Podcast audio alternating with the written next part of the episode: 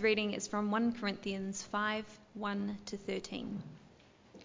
It is actually reported that there is sexual immorality among you, and of a kind that does not occur even among pagans. A man has his father's wife, and you are proud. Shouldn't you rather have been filled with grief and have put out of your fellowship the man who did this?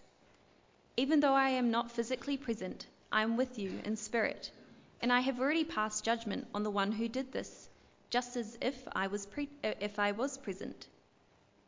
When you are assembled in the name of our Lord Jesus, and I am with you in spirit, and the power of our Lord Jesus is present, hand this man over to Satan, so that the sinful, the sinful nature may be destroyed, and his spirit saved on the day of the Lord. Your boasting is not good. Don't you know that a little yeast works through the whole batch of dough? Get rid of the old yeast that you may be a new batch without yeast, as you are, as you really are. For Christ, our Passover lamb, has been sacrificed. Therefore, let us keep the festival, not with the old yeast, the yeast of malice and wickedness, but with bread without yeast, the bread of sincerity and truth. I have written you in my letter not to associate with sexually immoral people, not at all meaning the people of this world who are immoral or the greedy and swindlers or idolaters. In that case, you would have to leave this world. But now I am writing you that you must not associate with anyone who calls himself a brother, but is sexually immoral or greedy, an idolater or a slanderer, a drunkard or a swindler. With such a man, do not even eat. What business is it of mine to judge those outside the church? Are you not to judge those inside? God will judge those outside. Expel the wicked men from among you. This is the word of the Lord.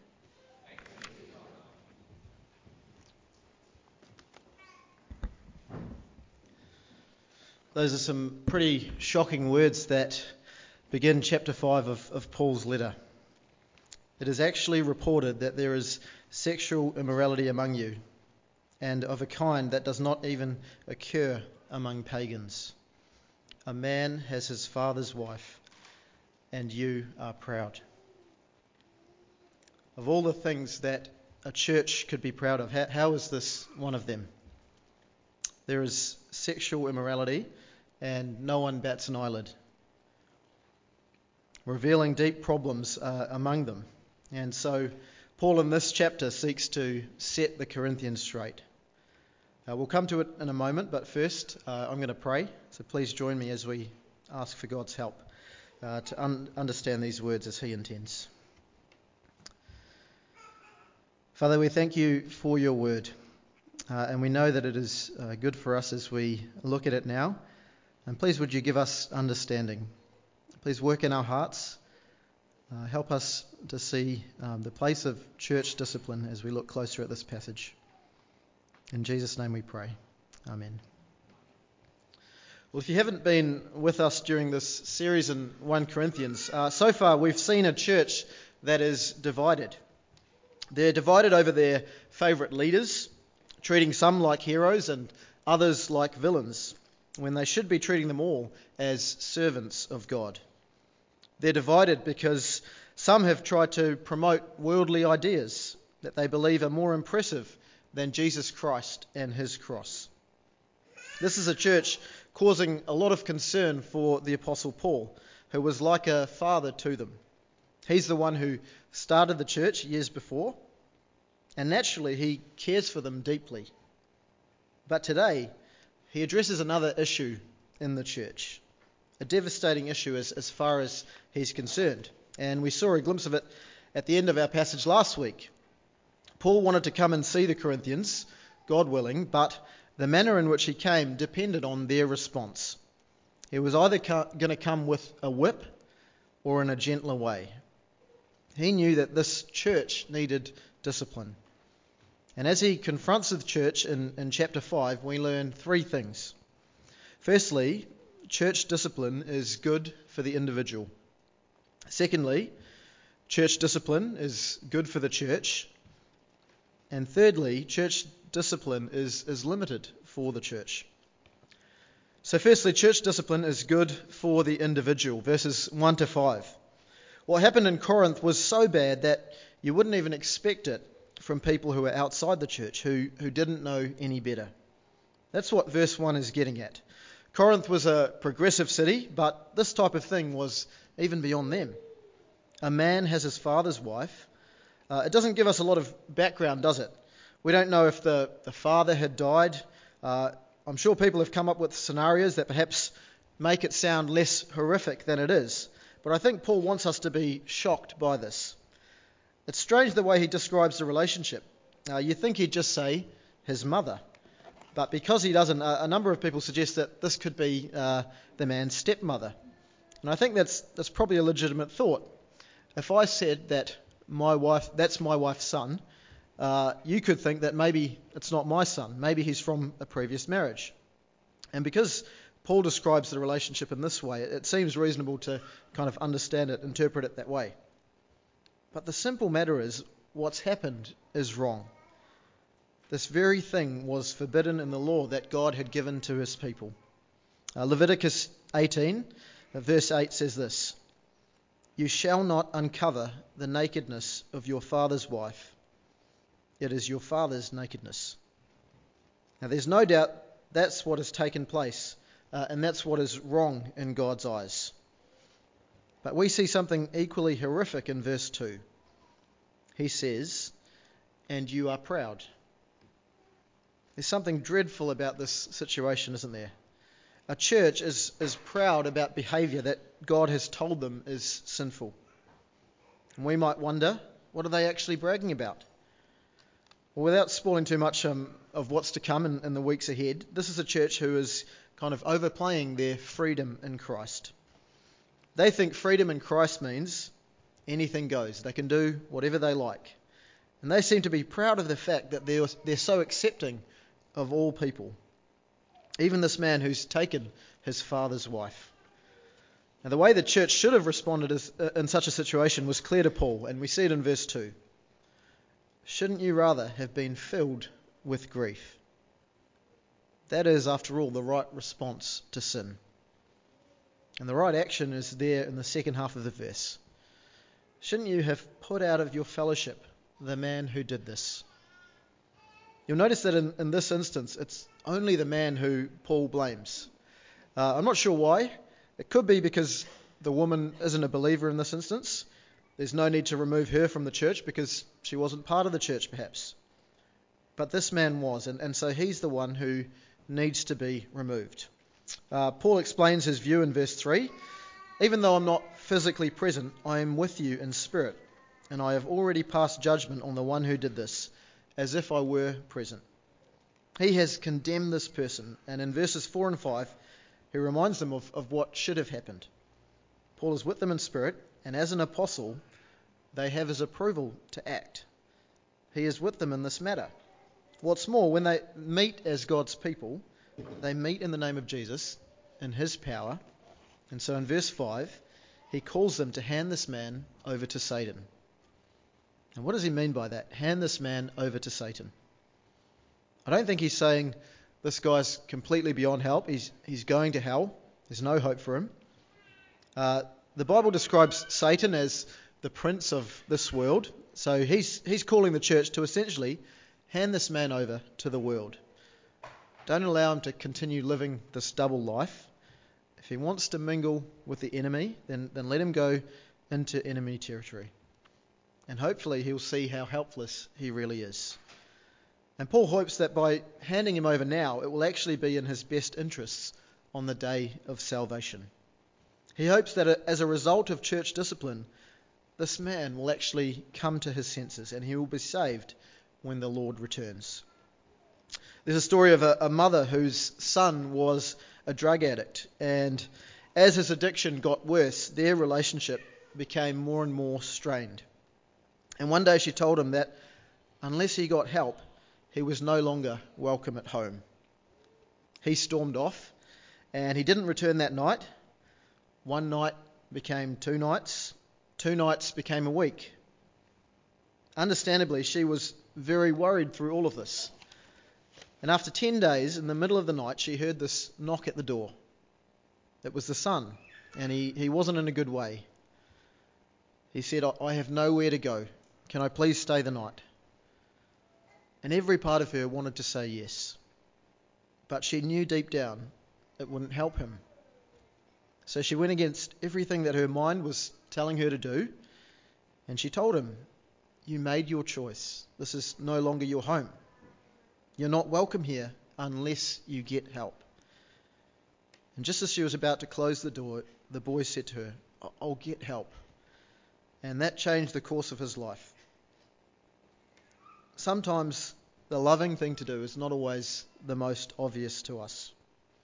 In fact, sometimes it seems unloving, it seems harsh, and we fear the consequences. I'm sure all of the consequences would have been racing through that mother's mind. What if he doesn't come back? What if something happens to him? The loving thing isn't always the most obvious to us. That's what verse 5 demonstrates. Instead of ignoring sin, pretending like it's not our problem, Paul points out the need to deal with it. They need to exercise discipline in the church when they see a brother or sister caught in sin in this way. It won't be easy. It will likely seem harsh or even unloving.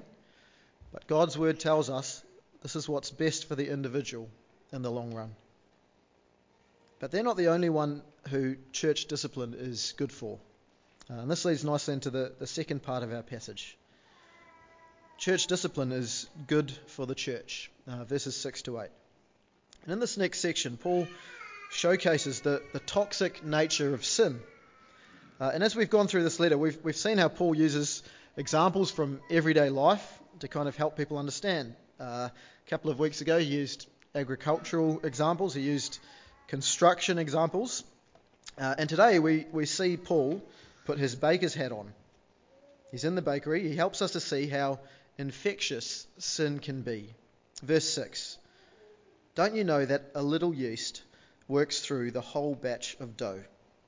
Uh, this was probably a common phrase that was used back in that time, uh, a little bit like saying, one bad apple spoils the whole bunch.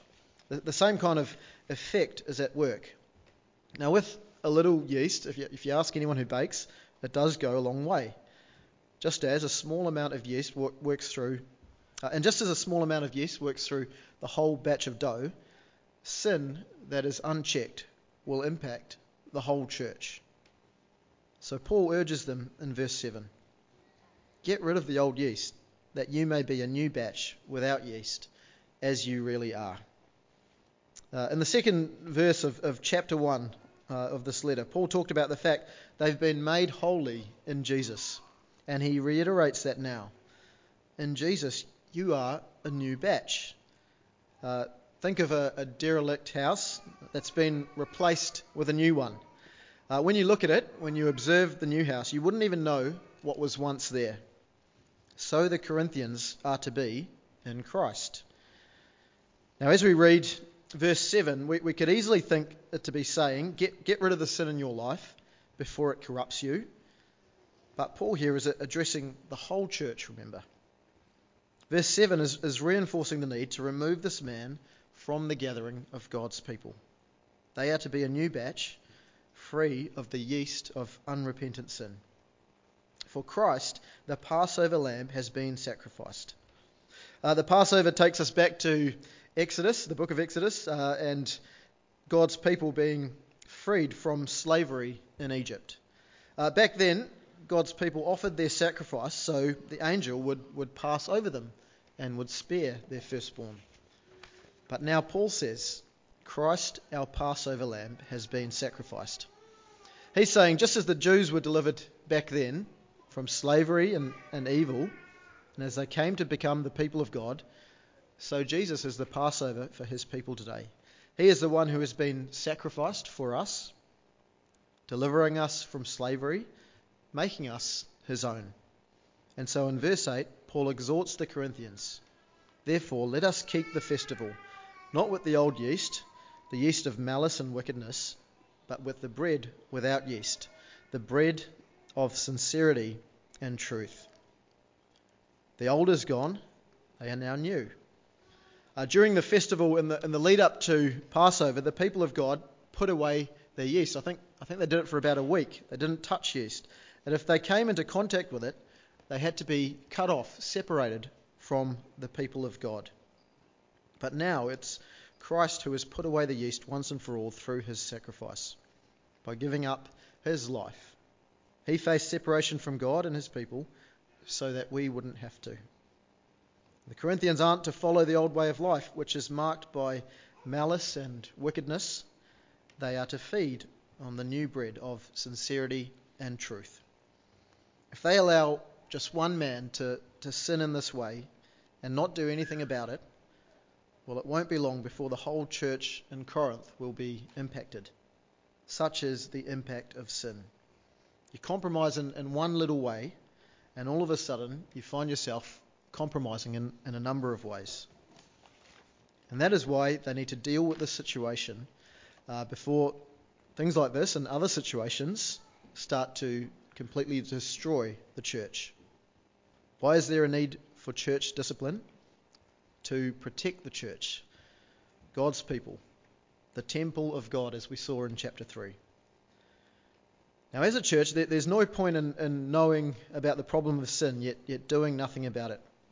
Uh, imagine turning up to your doctor for a regular checkup, uh, and you think you're fine, but it turns out you're actually very, very unwell. You could die if they don't do something about it. But the doctors and the nurses decide not to say anything because they don't know you that well. It's not their place. Now, I'm sure this would never happen, but imagine how outrageous that would be. Being in a position to help, yet not helping. It would seem completely ridiculous, wouldn't it? And yet, that's essentially what the church has been doing in Corinth by ignoring this man's sin. What they don't realize is the impact that it will have on them. The way the whole community will be tainted by sin, by this sin, by future sin. Maybe they think it's not that bad. Maybe they think it's, it's not really my place to say anything. Before they know it, they will find themselves looking more and more like the world and less and less like Christ. Now, it becomes very clear in, in verse 9 that uh, Paul has already written another letter to the Corinthians, which has caused them some confusion. Uh, and this is a letter that, that we don't have any record of. Uh, it seems like this last section of the passage is, is dedicated to addressing this. The last thing we see church discipline is only for those in the church. Uh, in his previous letter, the, the one which he, we don't have, Paul says he told them not to associate with sexually immoral people. But he clarifies what he meant. He didn't mean anyone in the world who was immoral or greedy or swindlers or idolaters. And he says that if that's what he had meant, then it would create a massive dilemma because they'd have to leave this world altogether. It's a world overflowing with these things because that's what happens when people turn away from God. Now, some people have wrongly taken this verse and said, well, let's just live in isolation. Why don't we cut ourselves off from this corrupt world? And there are many examples of this through history, uh, like some of the monks who, who set up monasteries and cut off contact with the outside world. Uh, and I'm sure if you, if you look hard enough, you'll find other examples. But it goes completely against what Paul is saying. There will be times in life where it may be wise for us to kind of pull back from certain situations, not put ourselves into situations where we know we're going to sin. There's wisdom in that. But that doesn't mean cut yourself off from any contact with non Christians. Some of us need to be wiser so as to not fall into sin. Some of us need to be wary of kind of retreating from the world too easily. Now, what Paul is saying is, is made clear in verse 11. Now I am writing to you that you must not associate with anyone who calls himself a brother but is sexually immoral, or greedy, an idolater, or a slanderer, a drunkard, or a swindler. With such a man, do not even eat. Now, when many of us look at a, a list like that, we might think, well, am I the one who should be cut off from other Christians? Because it's a pretty broad list. Christians who are sexually immoral, who are greedy, who are idolaters, who have slandered others, who've had a few drinks too many, or who have used deception for their own benefit? Are we the ones who need to be removed from the church? Well, I hope not.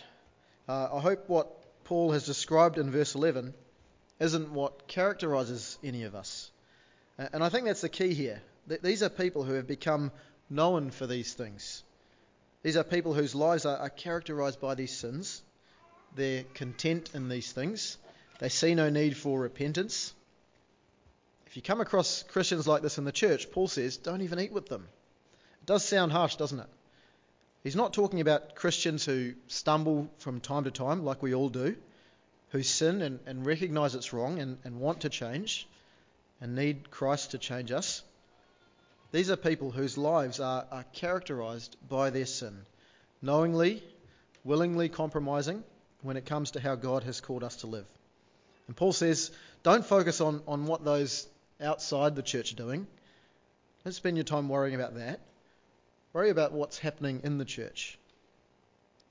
Are you not to judge those inside? God will judge those outside. Expel the wicked man from among you. It's a very difficult thing that, the, uh, that Paul is calling the church to. But make no mistake, it's, it's the right thing that he's calling them to. We saw back in verse 7, he's, he's calling them to be what they are. Now, as we think on this, I think there's one, one question that we're, we're left with. What does it actually look like practically, practically today? Well, one thing that, that must be said, we, we should be thankful this isn't the kind of thing that we constantly have had to deal with.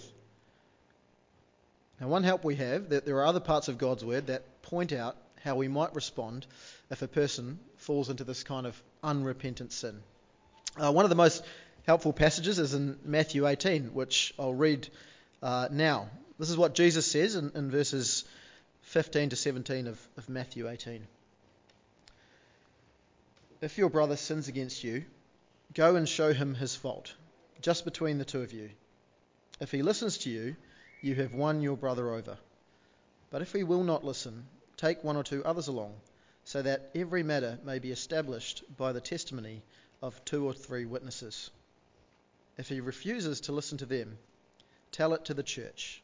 And if he refuses to listen even to the church, treat him as you would a pagan or a tax collector. Uh, you'll have noticed there are two fairly big steps that take place before any sort of church discipline is enacted. First, one Christian goes to another concerning sin. If they don't listen, they take another person or two along, and the hope is this person caught in sin would see the error of their ways and would repent. But in some cases, if that doesn't happen, the, the church needs to get involved. And if that fails, the person must be treated like a non believer, someone who needs to be reminded of, of God's love for them in Jesus and needs to be transformed by that love. Now, in Corinth, it, it sounds like uh, things are in many ways at those, at those last stages where the church needs to call this man to account for his sexual immorality and cast him out if, if necessary. So that's how it could, should kind of help us to, to, in terms of how it plays out uh, when a, where a person is, is characterized by ongoing, unrepentant sin, where they claim to be a believer. But that will never happen if, if God's people don't react rightly to sin. Uh, people's reactions have a big impact on us. Uh, picture it's after the service, you're outside, uh, a kid's running around, and all of a sudden they, they fall down in front of you, a big group of you. Now, if you make a big deal of it, uh, chances are that kid will, will start crying. But if you don't make too much of a big deal of it, they get up and carry on running. They think it's normal. And just as kids take their cues from, from those around them, Paul sees individuals in the church taking their cues from the church community. And a church that doesn't respond to sin in the right way will struggle to call people to account when they see them heading down the wrong path. Compromise leads to more compromise. Now, what is the right response when a, a professing Christian is caught in sexual immorality? or any type of ongoing unrepentant sin. It's there in verse 2. It's grief. The right response is grief. It's certainly not pride. Are we as a church grieved by sin? Are we, are we grieved by sin as individuals? Or is compromise making us numb to its effects? Our sin and the sin of, others should, should grieve us and lead us to action. Uh, I want to finish with this quote from uh, Dietrich Bonhoeffer from his book Life Together, with, which I think beautifully sums up this passage. Nothing can be more cruel than that leniency which abandons others to sin. Nothing can be more compassionate than that severe reprimand which calls another Christian in one's community back from the path of sin. Why don't we pray together as we close?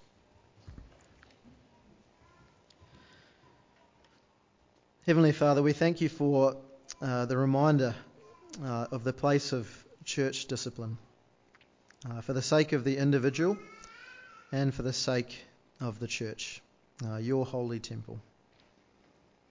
Father, help us to see sin as you see it. Help us to be grieved by it. May we not compromise when we see it in our lives uh, and in the lives of others. Thank you for the grace that you have shown us in Jesus Christ, who has paid for our sin. Father, we know it's so easy to fall off the, the narrow path and end up, uh, like the Corinthians, boasting about sin, ignoring its consequences. Please, would you keep us from that? Help us to walk in your ways and not the ways of the world. In Jesus' name we pray. Amen.